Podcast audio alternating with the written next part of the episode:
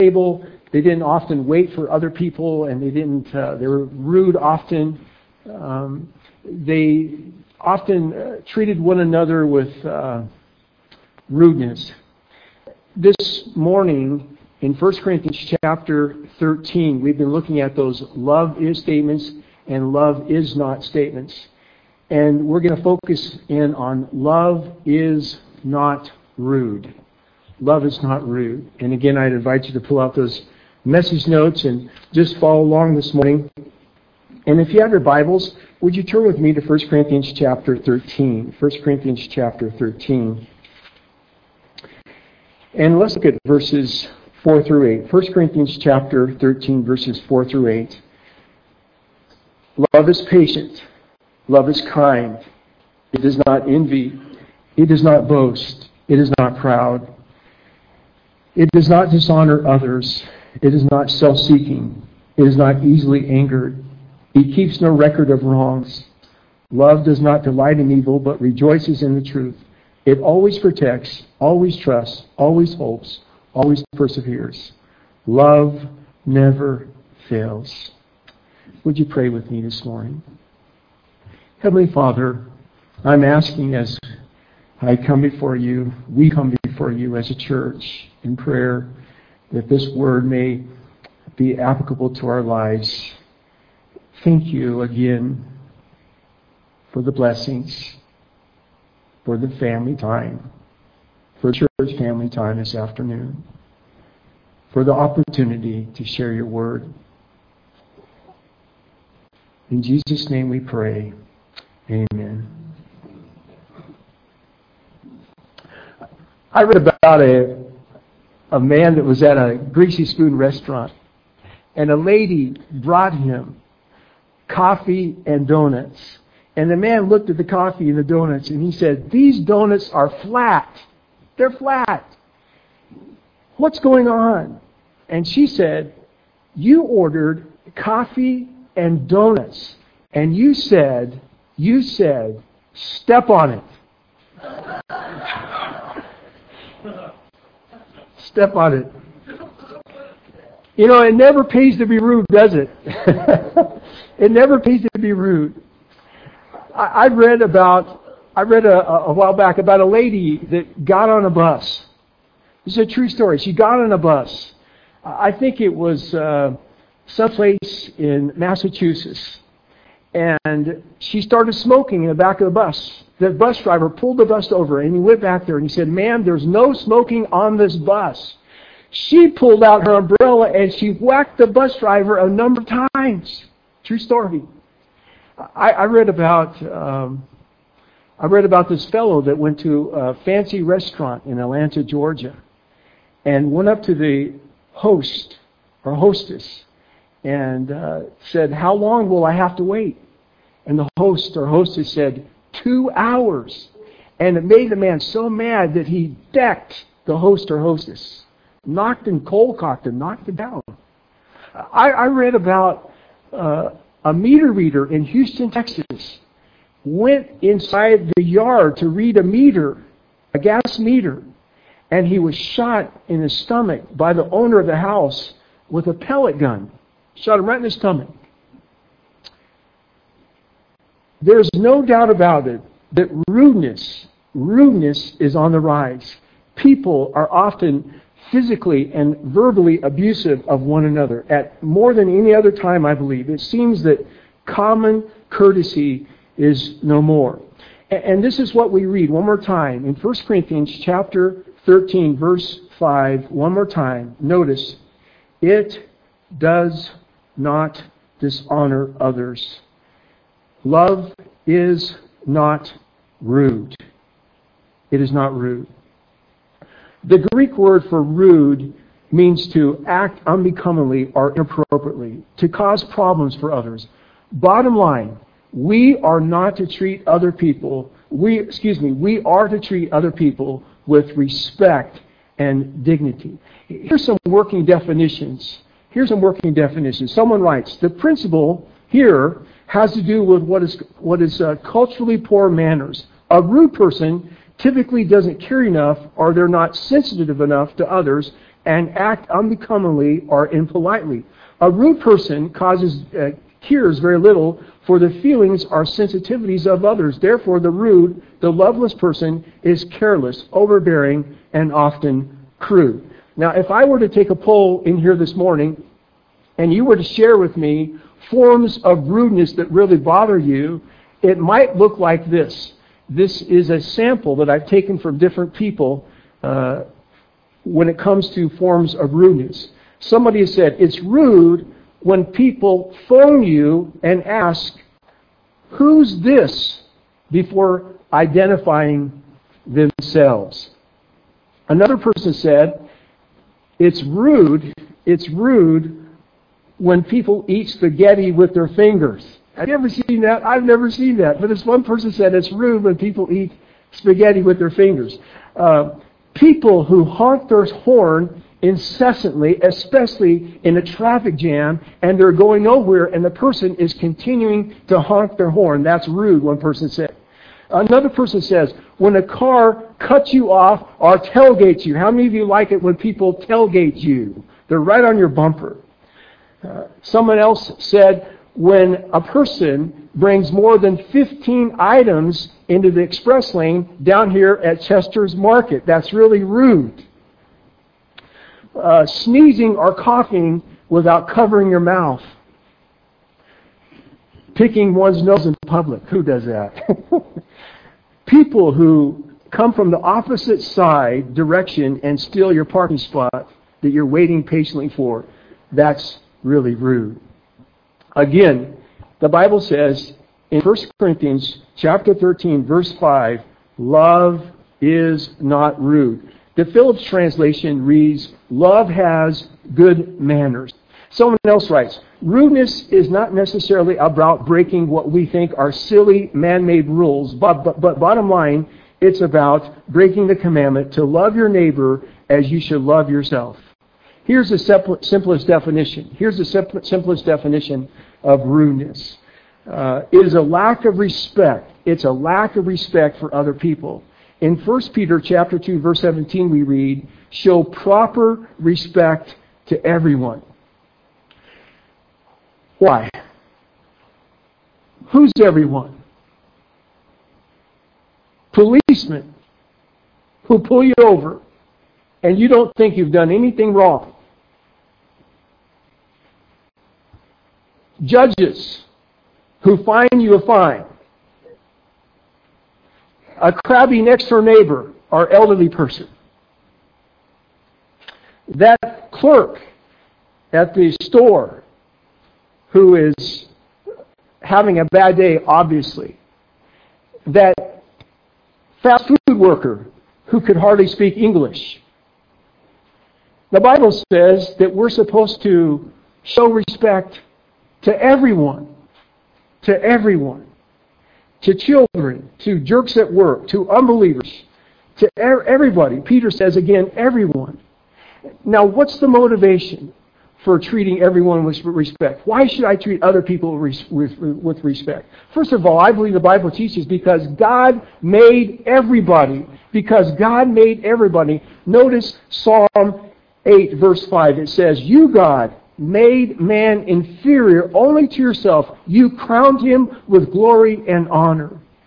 The Bible says every single person in this world, whether black or white or red or yellow, regardless of their skin color, whether they're Republicans, Democrats, Independents, whether they're old, whether they're elderly, whether they're young, whether they're rich or poor, it says that God loves everybody.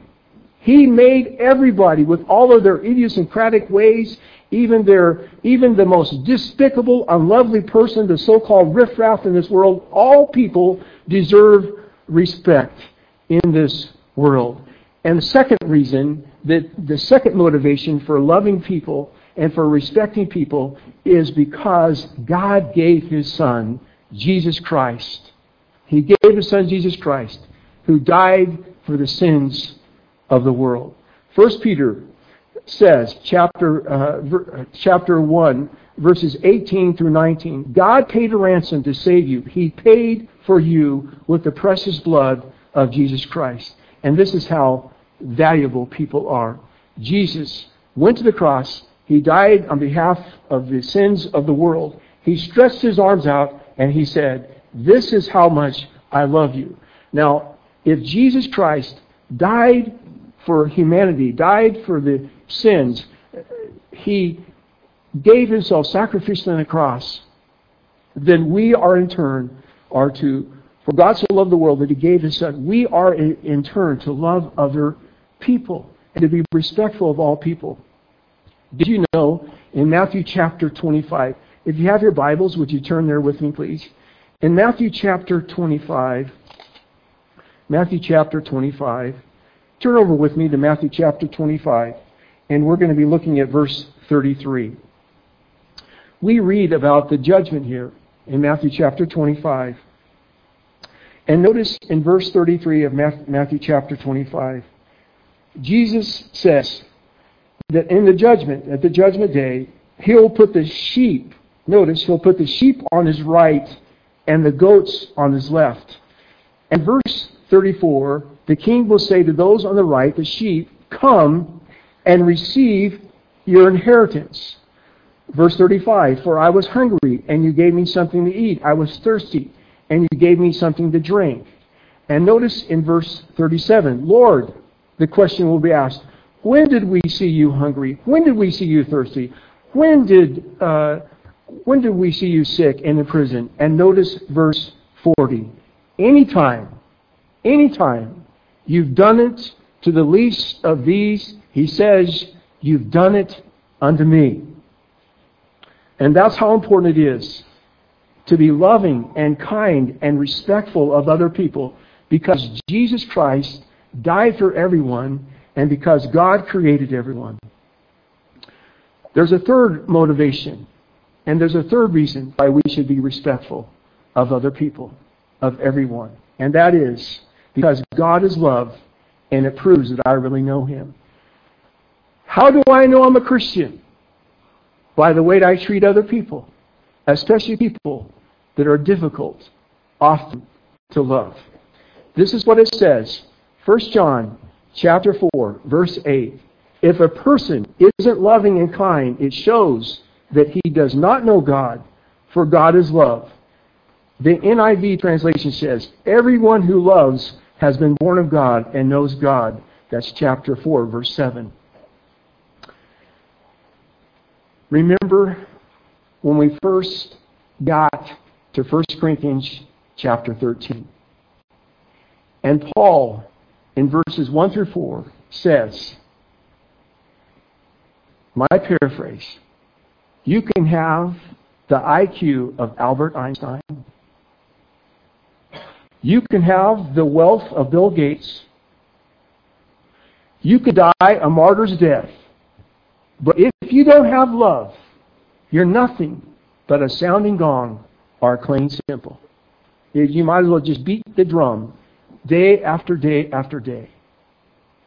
We're to be respectful of other people because God is love.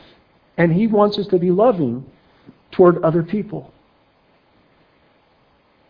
Now, do you remember Jesus in his earthly ministry? A lady came to him who has been caught, caught in the very act of adultery. And the Pharisees were such rude people. They knew all of the doctrines. They had all the doctrines down. But they were rude. And they threw this lady who had been caught in the act of adultery, they threw her at Jesus' feet. And Jesus defends her. He says to those Pharisees who had the stone, so to speak, in their hands, ready to stone her to death, he who is without sin cast the first stone. And they dropped their stones and they slunk away. He defended her. He defended her dignity. He respected her. The Bible says, then he met with her in private and talked about her sin. We're to respect people because God loves people. It proves that we're Christian people if we have love for one another. In fact, I, I find it interesting that we read in Luke chapter 15, verse 2, that the Pharisees to Jesus and they said, um, We don't know about you because you've been hanging around with the sinners. You've been hanging around with the tax collectors. You've been hanging around the publicans. You've been hanging around with the prostitutes. You've been hanging around with the lepers. We don't know about you, Jesus. Why would you do that? Because he befriended him. He respected everyone. Whether it was the uh, person that was up here or the person down here. And this is what we see in Jesus' earthly ministry because he treated people.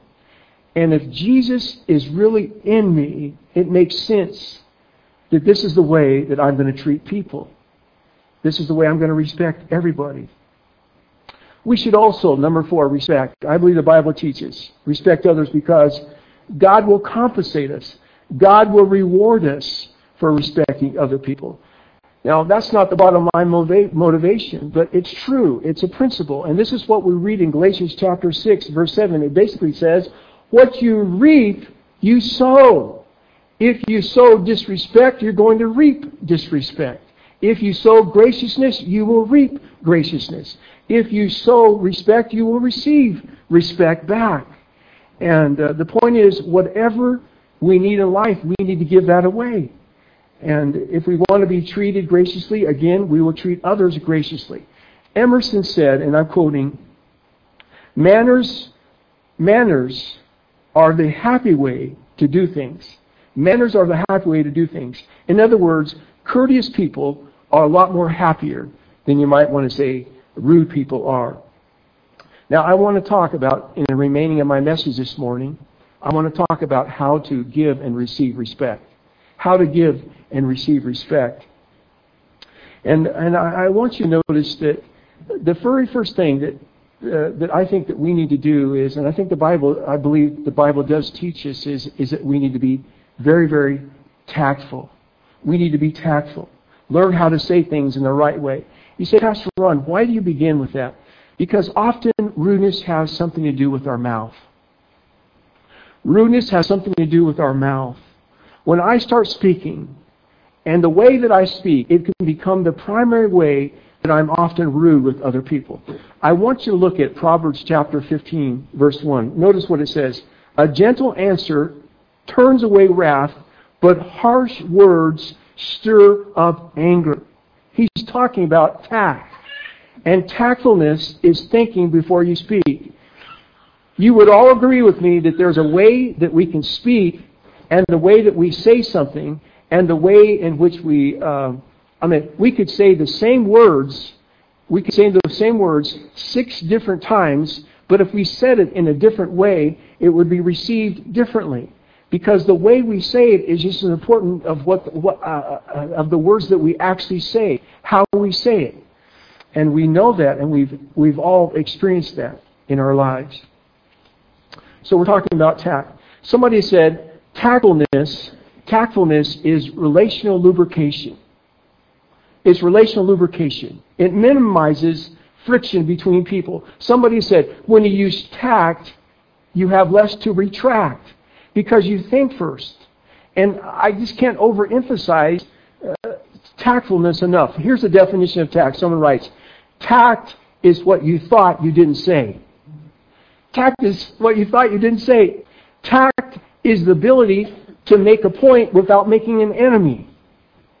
Tact is when somebody tells you to go jump off a cliff and it makes you look forward to the journey. Tact is treating everybody as if they knew what they were talking about when they don't. Tact is the art of telling somebody he's open minded when he just has a hole in his head. Tact is changing the subject without changing your mind. And when the Bible, I believe, refers to tact, they're really referring to Ephesians chapter 4, where Paul says, Speak the truth in love. There is truth telling, but when you tell the truth, you have to say it in love, and that's being tactful. A lot of people say, well, I just speak whatever's on my mind. I just say it the way it is. And yet, Proverbs 15:4 says, "Kind words bring life, but cruel words uh, crush your spirit." I, I just tell it the way it is. I just let the chips fall where they may. That's not candor. That's rudeness. That's a lack of tact. That just means that often we could care less about other people. We're more concerned about what we think than what other people feel. Um, I, I, I like this little story here. It reminds me of the guy that went up to the pastor. The pastor preached a message about talents, the parable of the talents. And this man came up to the pastor after the pastor preached on the parable of the talents. And he said, Pastor, my talent is just the ability to speak my mind. And the pastor responded, That's one talent you should bury.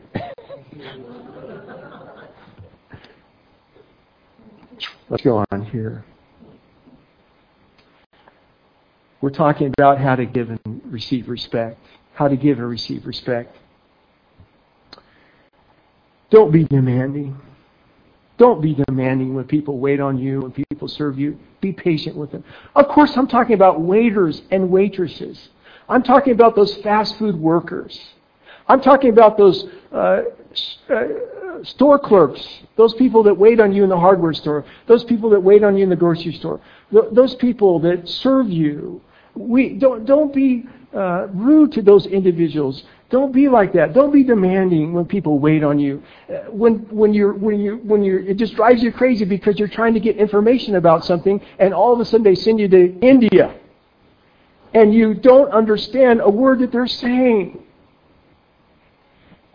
I've had uh, waiters and waitresses tell me that some of the most rudest people at the most rudest time happen to be Christian people on Sunday afternoons. I hope nobody's like that here.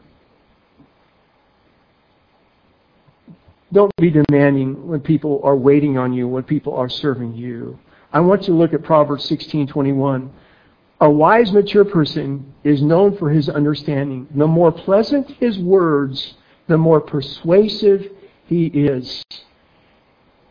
And this goes not only in the workplace, treating other people, but this applies to our home life. This applies to our home life. Rudeness can kill a marriage.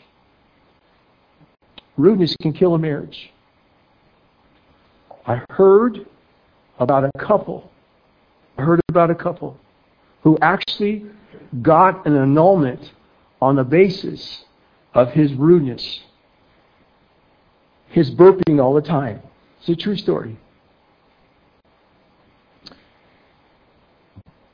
The husband burped all the time.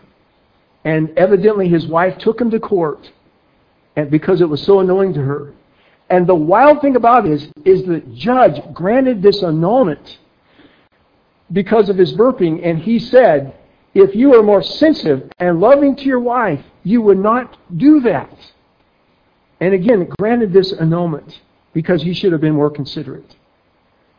How do we give and receive respect? I think the number three the Bible teaches do be gentle and not judgmental in disagreeing with others.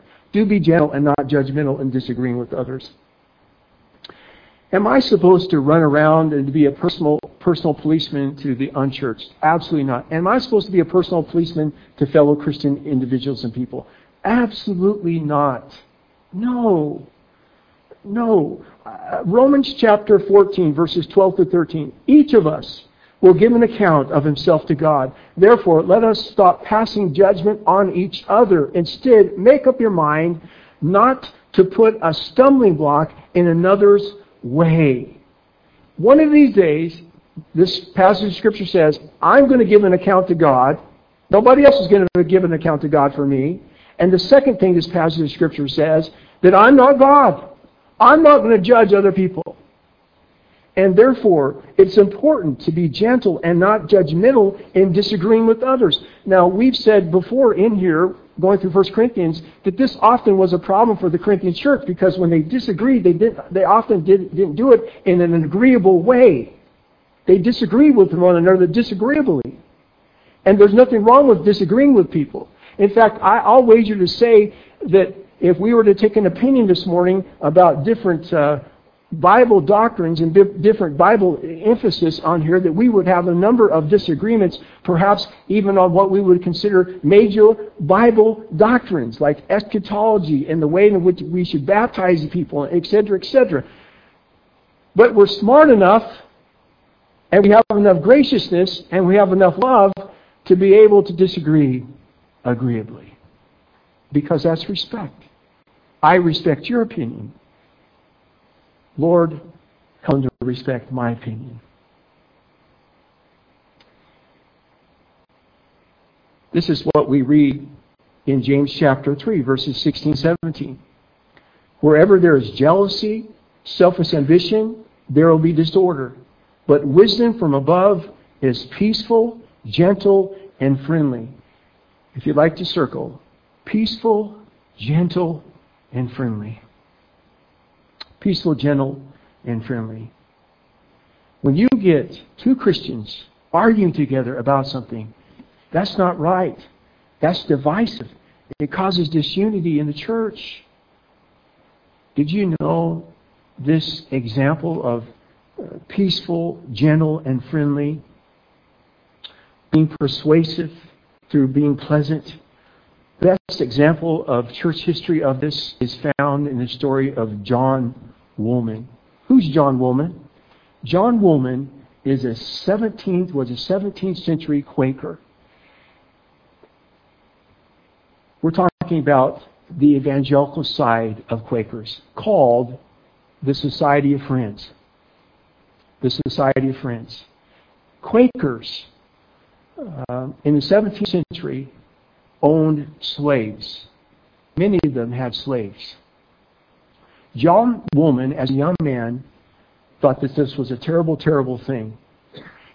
That his fellow Quakers, the Society of Friends, had slaves, and he thought it was an ugly blight. And he came up with a simple strategy to get rid of slavery among his fellow brothers and sisters in Christ in the Society of Friends. He did not picket. He didn't hold mass rallies.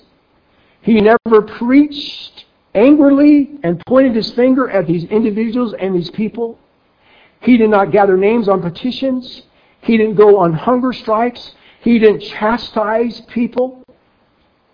He simply went around for 30 years and knocked on doors of people that owned slaves. They welcomed him. He was warm. He was kind. He was gracious.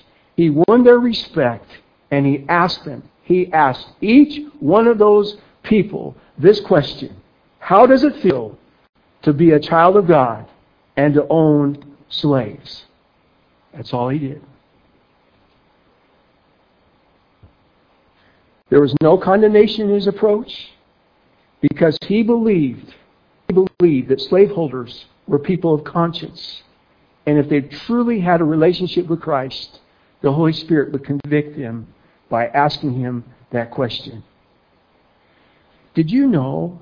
Church history tells us that he was so successful in ridding the Society of Friends, Quakers, uh, of having slaves that 100 years before the Civil War, there's not one report of a Quaker owning a slave. And that's the power of graciousness and respect. Instead of beating people over the head, and instead of saying, my way or the highway, we respect people. Today, there are many wrongs that need to be righted. True? Lots of wrongs that need to be right, righted. There are ill formed, mistaken ideas that need to be corrected. And how do we do this? How do we do this? What kind of person can God use? Again, John Woolman is one example of, of that kind of person. Perhaps his greatest strength was that he was tactfully bold. Tactfully bold. Bold in the sense that he recognized a mammoth task and willing to attack it single-handedly with nobody else helping him. Tactful in the sense that he never wanted to devastate emotionally those people that he was trying to aid or help change their mind. Tactfully bold with that. How to give and get respect. Number four, let's go on here. Do be loving and kind back to people that are rude toward you. Do be loving and kind back toward people that are rude toward you. And I want you to look at Colossians chapter 5, Colossians, excuse me, Colossians chapter 4, verses 5 and 6. This, this is in a modern day paraphrase, but listen to this. Colossians chapter 4, verses 5 and 6. Be tactful with those who are not Christians. Talk to them agreeably with the flavor of wit and try to fit your answers to the needs of each one. When you're trying to reach people for Jesus Christ, you want to do it respectfully, respectfully, with kindness. You don't beat unchurched people over the head. I'm so embarrassed at times when you listen to Christian radio or you watch Christian television and you get some of these individuals who make the good news bad news. You understand what I just said? Who make the good news bad news.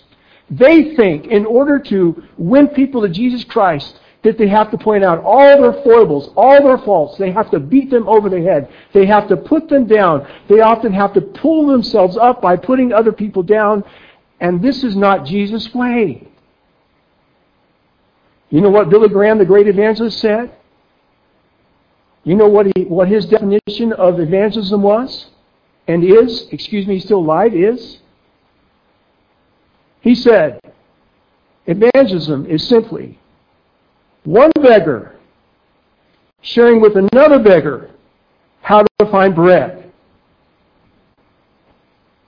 I, I, I, when I was a younger person, it was so easy to get on a bandwagon and to point fingers and to try, try to bring the Holy Spirit's conviction upon people.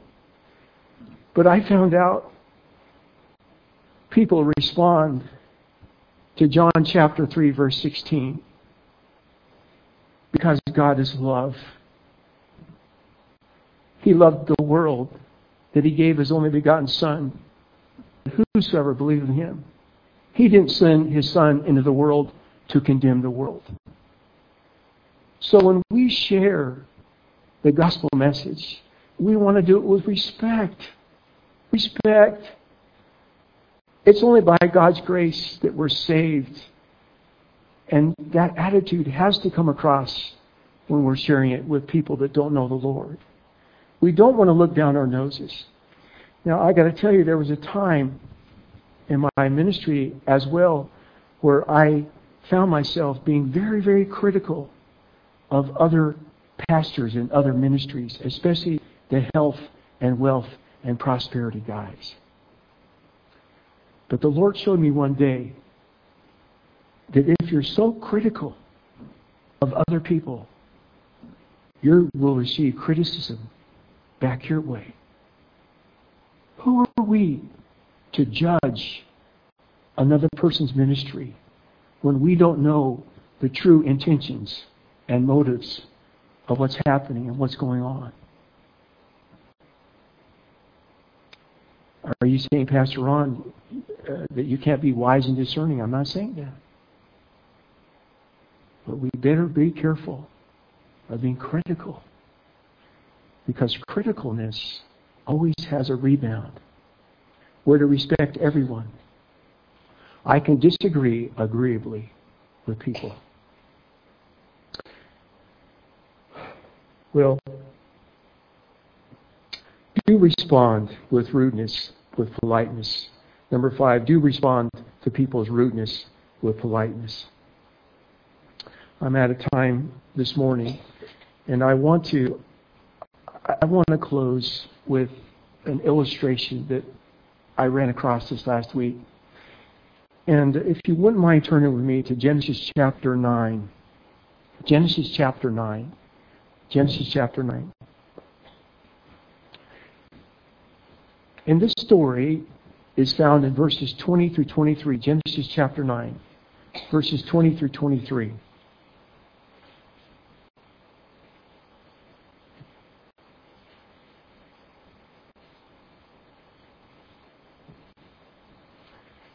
And it just spoke to me. Genesis chapter 9, verses 20 through 23. Let me give you the background here.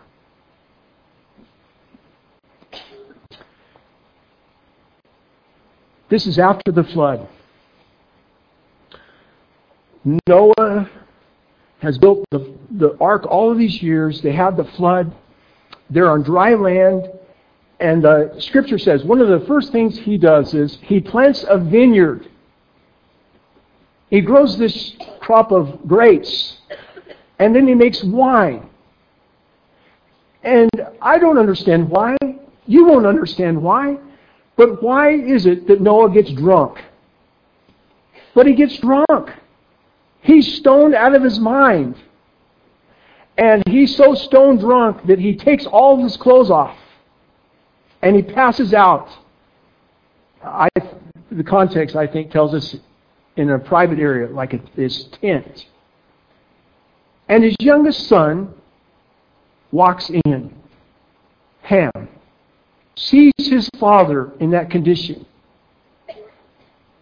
And at that point, he has two choices. He can respect his father or disrespect his father. And for some reason, the whole context tells us he chooses to disrespect his father. We don't know exactly everything he did. But for some reason, I would like to think that he laughs, he finds it humorous, and he goes and gets his older brothers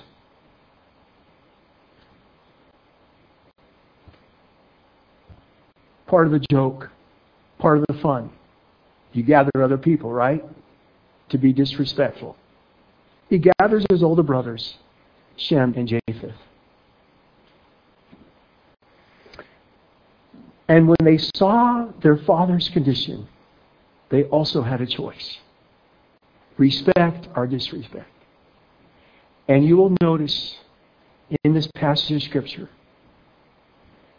that when they saw their father's condition, they got a garment on the back of their shoulders and they walked backwards into the tent area where their father was and they threw their garment over their father's nude body and walked back out. Isn't that wonderful? Respect. What's more difficult is to respect a person that isn't worthy, quote, worthy of our respect. And yet the Bible says that love is not rude. Love is respectful of everyone. Would you bow your heads with me?